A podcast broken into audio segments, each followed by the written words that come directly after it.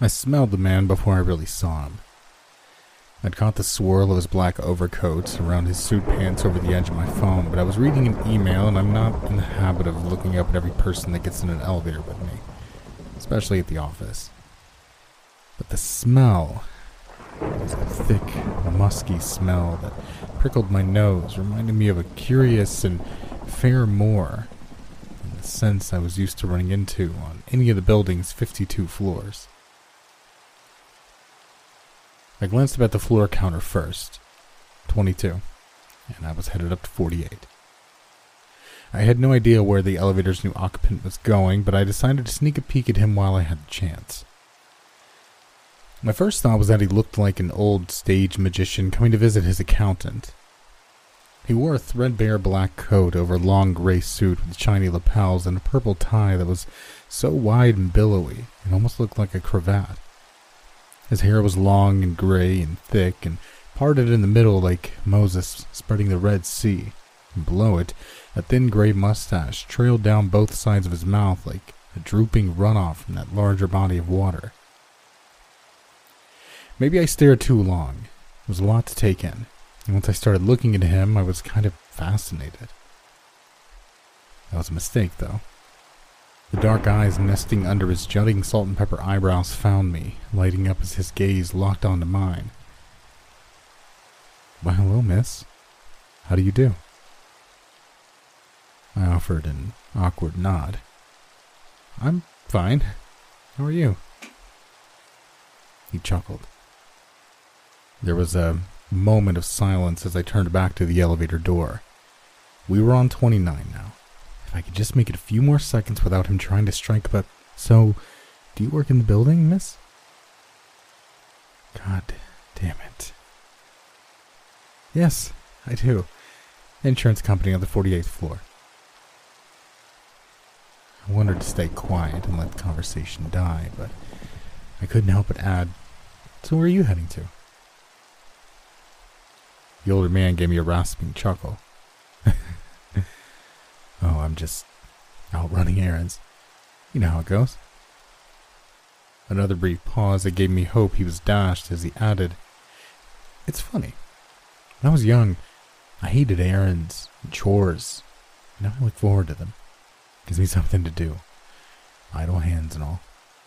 He waved his hand in demonstration, and I noticed that three of his fingertips had crudely wrapped yellowing tape on them. I gave a hollow laugh. yeah, I guess that's how it goes. 36.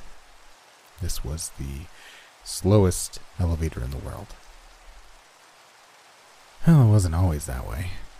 When my wife was alive, we never ran out of things to do, but since she passed, well, I guess I'm at loose ends. Oh, I'm sorry to hear that. I'm sorry for your loss, I mean. He didn't answer right away, and I could see him watching me out the corner of my eye, his face slack and expressionless for a moment before snapping back into a grin. Nice of you to say, miss. I appreciate the sentiment, and, and don't feel too bad for me. I do still keep busy. Hobbies and all. hmm. Well, that's good. His voice stayed light as he went on. For example, I trained a monkey to cut brake lines.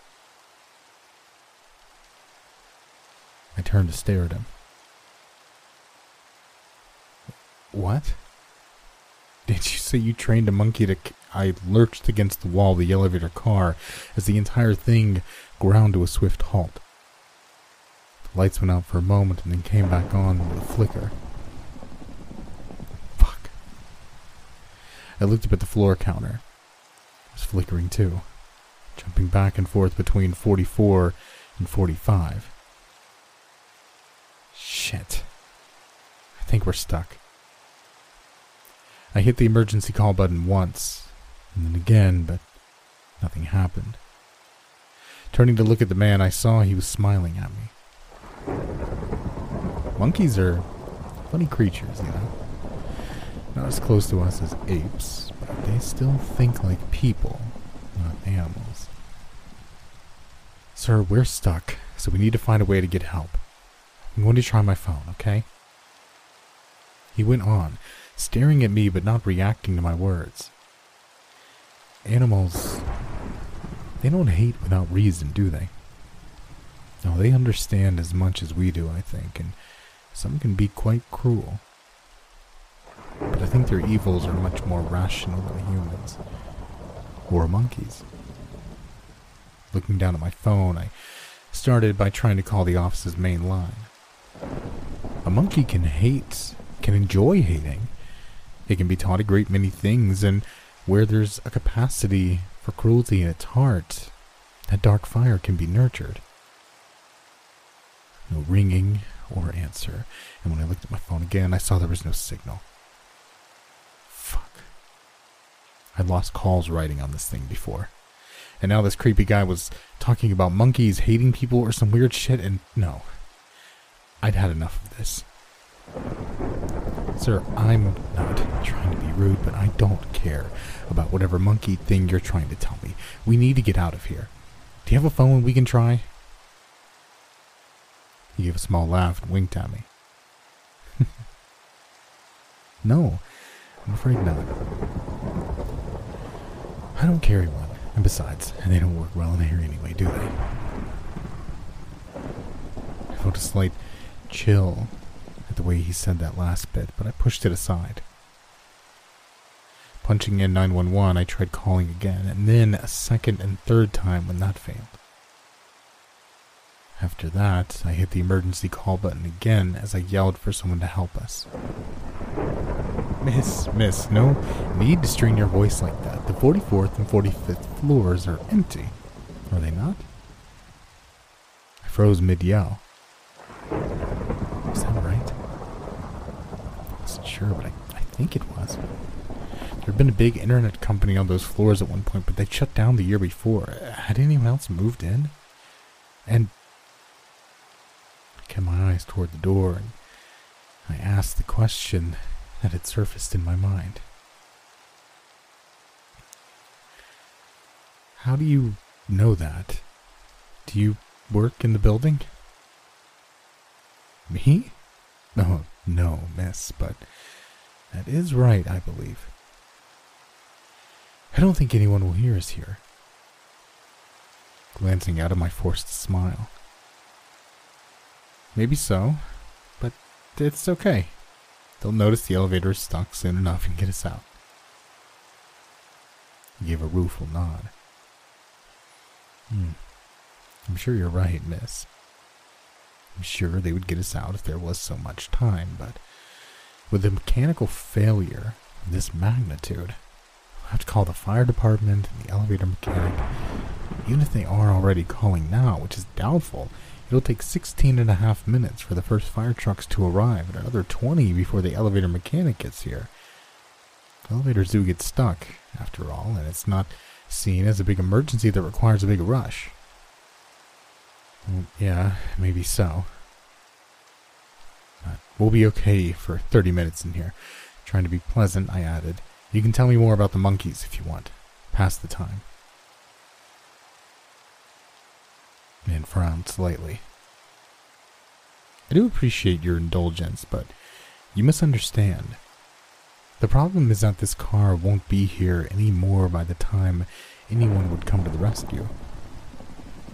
Raised an eyebrow. What do you mean? He let out a long, suffering sigh. I do apologize. Done a poor job explaining things. The monkey, my monkey, if one can be said to truly own such a creature, is the cause of the elevator stopping, and while we speak, he's currently tampering with the brakes on this car. Giving a shaky laugh, I took a step back, the railing of the car digging into the small of my back.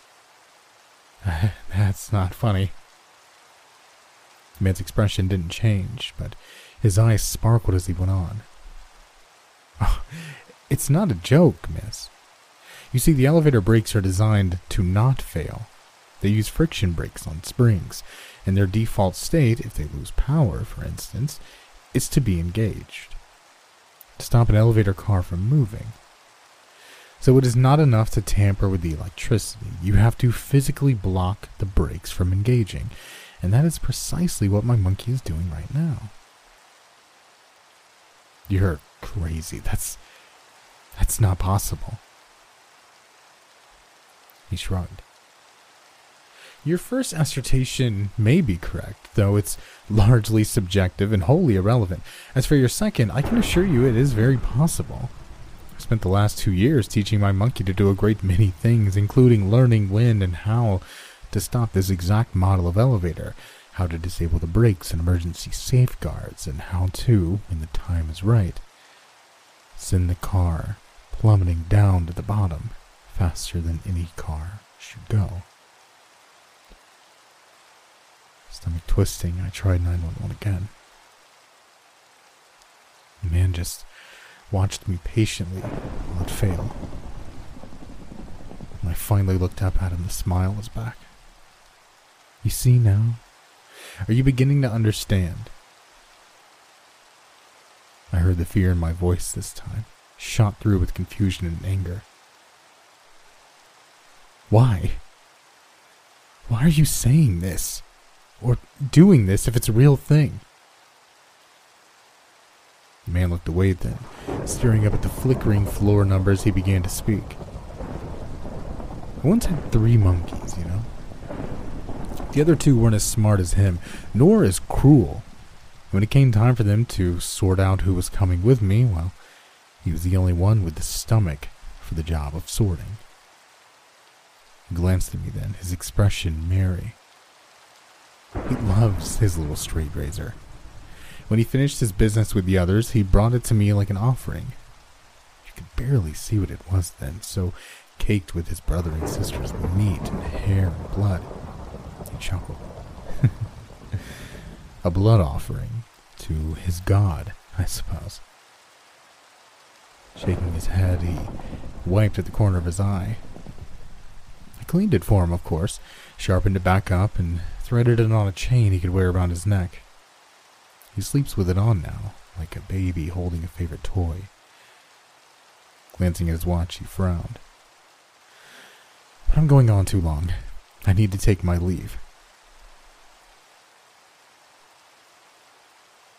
What are you t- ah!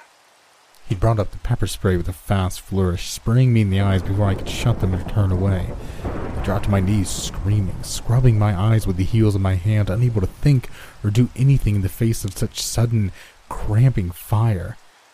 I realized distantly that the man had crouched down beside me and pressed something against my chest, but it wasn't until I heard him moving something at the door that I managed to croak out a few words. Are you. Are you opening the door? The blur in front of me turned in my direction for a moment. Well, yes, of course. I have to get out, don't I? But don't worry about me, miss. There's just enough space for me to slide open the doors to 45 and slip through. Take me to. Please. Oh, no, miss. That would defeat the point, wouldn't it? But to save you some time and worry, I'll let you in on a couple of secrets. First, when I leave, I'll be shutting the doors and locking them down. He snickered slightly. that little monkey is the only one that's learned a few things about this elevator. Second, I wouldn't count on any help. Security only checks the empty floors at night, and I welded shut all the entry points to 44 and 45 an hour ago, including the other elevators. You're. you're lying. And he turned back and opened the inner door. Please, please take me with you not turning away from his work. Sorry, but no. But don't worry, you won't be alone forever. Why? Why are you doing this?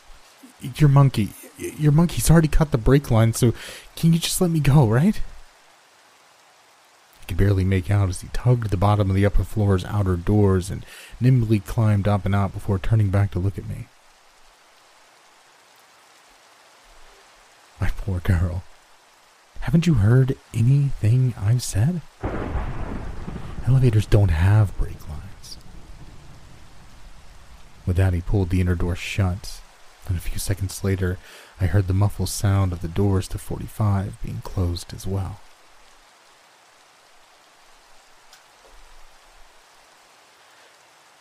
I've spent the last 20 minutes recording this between trying to text or email or call someone that can help me sooner. I tell myself I'm just recording to pass the time and have a good record for the cops when I get out, but I'm starting to wonder. Because there's a small part of me that is afraid I won't ever get. Oh, God. Something's on top of the elevator. I can hear it moving around up there. It's walking around and moving something. What is. Fuck. One of the ceiling tiles just fell down. It's a hatch. Someone's coming to get me out. Oh, God. It's a monkey. I can see his face, his eyes. He's meeting my eyes, staring into them, and then he's looking down at. What? Fuck is he looking at? Oh, God. He did this to me. When he touched me, he penned this on me, and I haven't noticed. It hurts so much, and I'm so scared I didn't see it before, and now the monkey has seen it. He's already fucking seen it. It's a little name tag. It's not really a name, but I don't think that matters. It just says brake line. I just pulled it off, but it doesn't matter. I know he saw it. He's looking into my eyes again now, and I'm staying very still. I can't see all of him, but he's large, barely small enough to fit through the hatch, I think. But when he decides to, I think he'll come through very fast. Oh, God. He just keeps staring at me, just staring, and. Wait, what is he doing? He's reaching up, still watching me, and is sliding something from around his neck, a small chain on the end of it. Oh, God. God, no. No! This concludes the transcribed recording of an audio file labeled phone recording from Jenna Morris. Claim number 22 J4589. Unauthorized copying of this recording may result in severe penalties.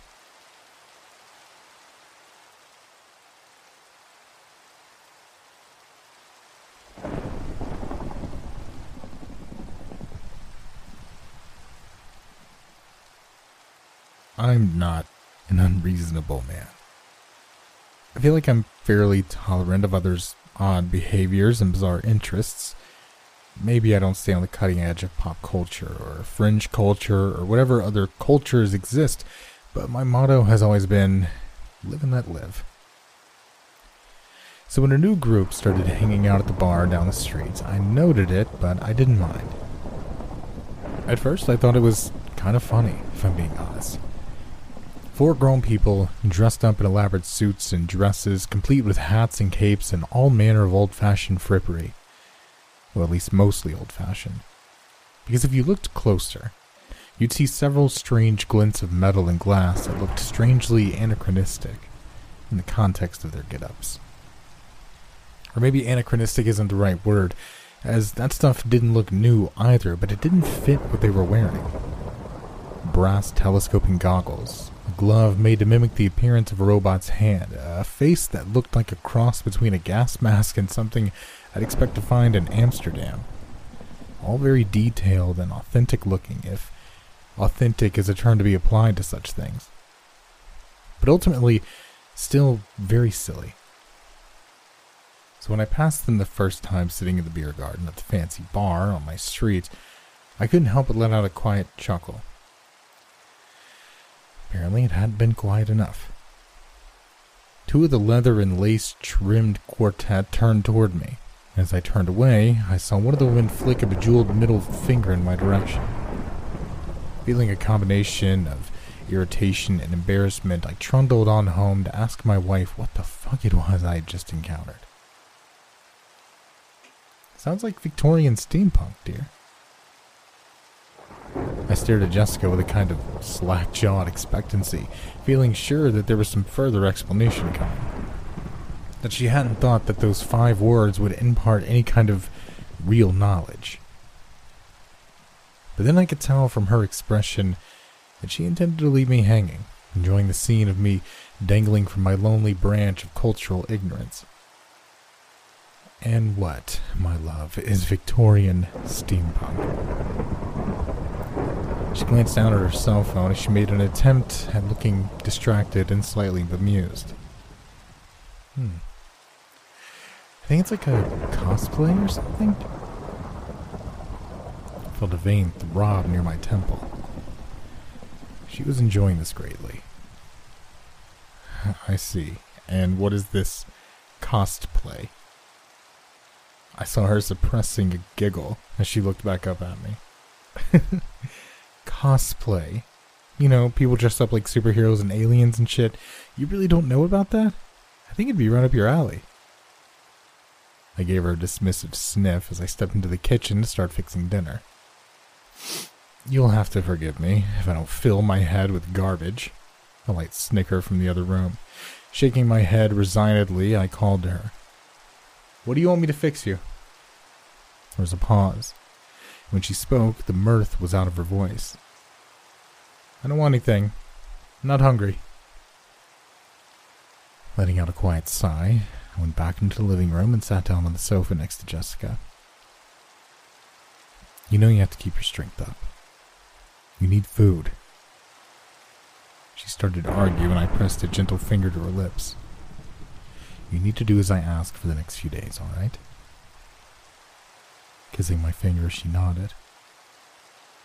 I'm sorry. I know what you're doing, that you're looking out for me, and I don't mean to make fun when you don't know stuff. I gave her a small smile and patted her leg.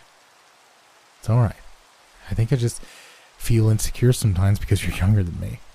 Things like this just remind me and make me feel a bit old sometimes. She leaned forward and kissed my lips. You're not old. You're perfect. Her eyes were shining with love when she pulled me back. And I would love some spaghetti with marinara. Beaming at her, I kissed her forehead and stood up. As you wish. Turned to head back into the kitchen when she called me again. Can I take this off tonight? She patted the padded chain around her waist. It was anchored to the floor in two different spots by steel eyelets run through with a fabric wrapped chain that connected to the band that bound her. I made sure everything was quiet and soft so it wouldn't chafe, but I still hated seeing her like that. Not tonight, my love, but soon. Two nights later, the four had become eight. The new members weren't as elaborately costumed, but they still stood out starkly from the rest of the patrons. I tried to avoid their attention as I passed, but I could feel their gaze on me nonetheless. I could hear one of them whispering to the others, That's the guy. I had a strong urge to stop and confront them there, but to what end? Was it a crime to be slightly rude or to whisper about a passerby? It was better to avoid any confrontation at all, particularly with everything already on my mind. I heard a few more snickering remarks as I went further toward home, but by the time I saw Jessica, I'd already forgotten them. It was the following Monday when the problems truly began, or at least my understanding that there was a genuine problem. These ne'er-do-wells, their ranks now swollen to eleven, blocked my path home. Asked me to come join them, and when I refused, pretended to take offense. Said I was stuck up and thought I was better than them. Holding on to my self-restraint as tightly as I was able, I was resolved to just push through their blockade until one of them spoke again. She was a young girl, likely no more than twenty, but it was clear she was in charge. She called the others away, and like obedient ducklings, they crowded back behind her. Tipping her small black bowler at me, she raised the thick, filigreed monocle to her eye as she spoke. Be seeing you.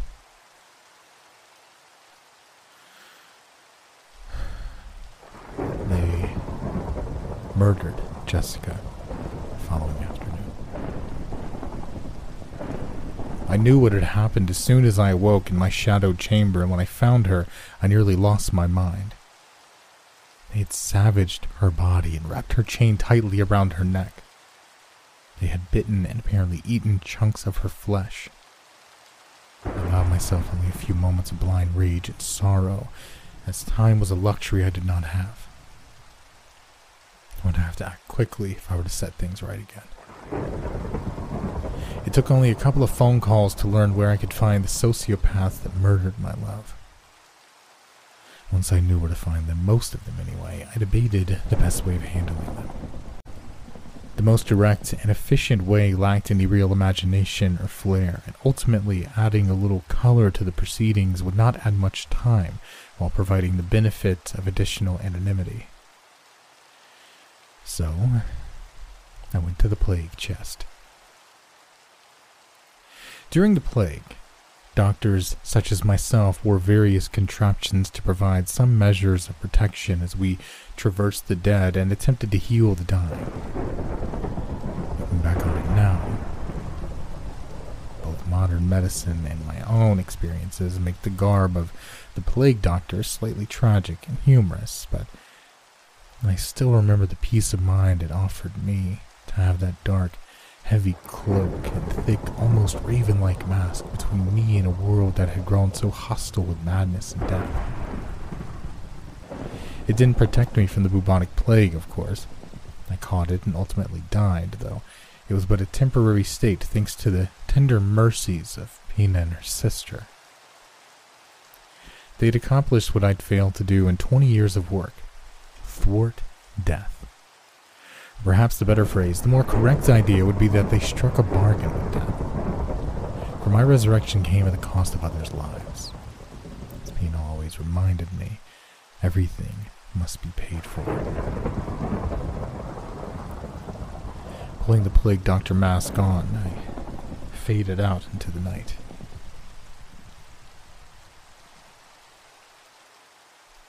Fuck, stop. Okay, just just fucking stop.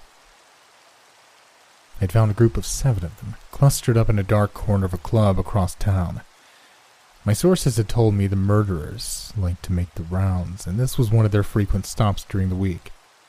The man who was screaming was one of the two survivors, though that title would be, like so many things, brief and fleeting. I had already gotten close enough to smell him, to know what he did and didn't do. I'd already gotten close enough to the girl, the leader, to know that she led in the butchery and cruelty as well. To her credit, she didn't cry or beg, even when I ripped the head off the last of her compatriots. I could hear her heart hammering, but the only external noise she had made the entire time when I first appeared in the dark corner of the club and began killing them without word or explanation. It was the sound of surprised confusion perhaps at my arrival, or perhaps at the fact that no one else in the club seemed to notice or care. I offered no explanation, and she asked for none. But then I reached for her, and she stabbed me in the arm. She was very quick, but not quick enough. I could have avoided the blow, but I wanted her to see her best efforts fail. I needed her to feel desperate and trapped as I snatched her up and spirited her away from the tattered remains of her strange gang. When she saw me pull the knife from my arm casually and toss it aside, I was happy to see rage and terror dancing in her eyes. And before you think less of me, please understand that my desire for her to be afraid was not merely petty retribution on my part, though I must admit it played a role. It would also make her blood and flesh potent for my sweet Jessica.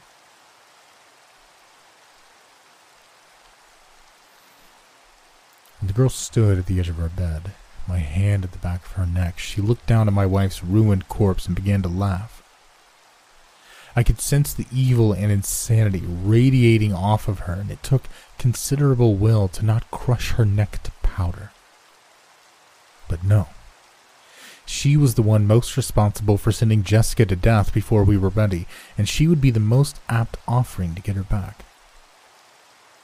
I just prayed that it was enough. The first sign that it was working was the sound of the killer's manic laughter changing. She sounded like an engine, slowly dying as the tattered flesh and broken bones before her began to stir in her presence. The offering had been accepted, after all. Shoving the girl forward, I slid her neck just enough to start things flowing before easing her down into my wife's embrace. The murderess tried to struggle and flail as her faded laughter was replaced by a high pitched wail that might have been meant as begging for mercy. Such a foolish concept, and particularly futile one, once my love wrapped her arms tightly around the girl and began to feed. Half an hour later, it was done. Jessica was smiling at me again with a light in her eyes that now would never fade or go out. She gestured for me to join her on the remains of the vile thing that had tried to take her from me. I nodded eagerly. Just a moment. I began to pull the plague doctor's mask free from my head as I turned. Let me just put these things away and I'll Jessica shook her head, giggling. No, leave it on. Cosplay is cool. Chuckling, I pushed the mask back down and regarded her through the wavy glass eyes of the old death crow. As you wish.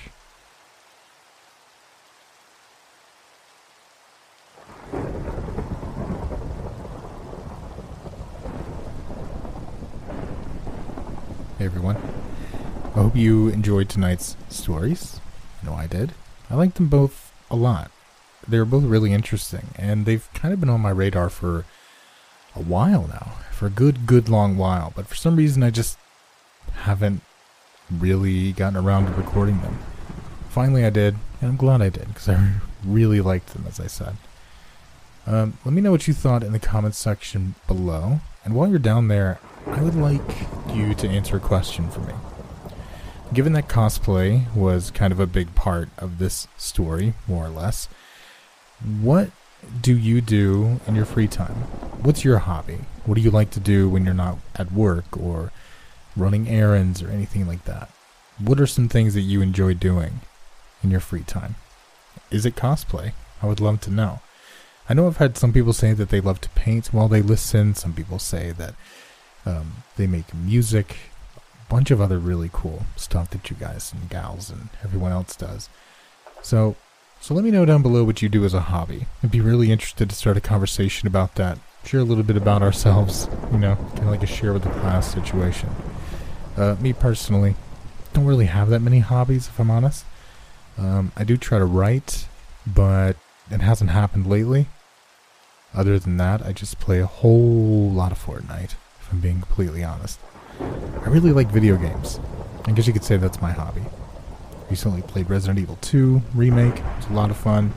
Um, currently waiting for God of War Ragnarok to come out. So, yeah. I'd say video games is my biggest hobby, biggest pastime. Let me know also what some what's some of your favorite uh, video games down in the comment section below as well. And huge thanks to everyone on screen right now. I Haven't said that yet. Sorry about that. Those are our $5 patrons and members. If you want to become one and get a shout out at the end of each video, you can do so. Links are down in the description. Or you can become a $1 patron or member and get videos a day in advance. So, thanks again everyone for listening. Let me know what your hobbies are down in the comment section below. And let me know what your favorite video game is. I'd love to hear it. Take care, everyone. And as always, stay safe out there.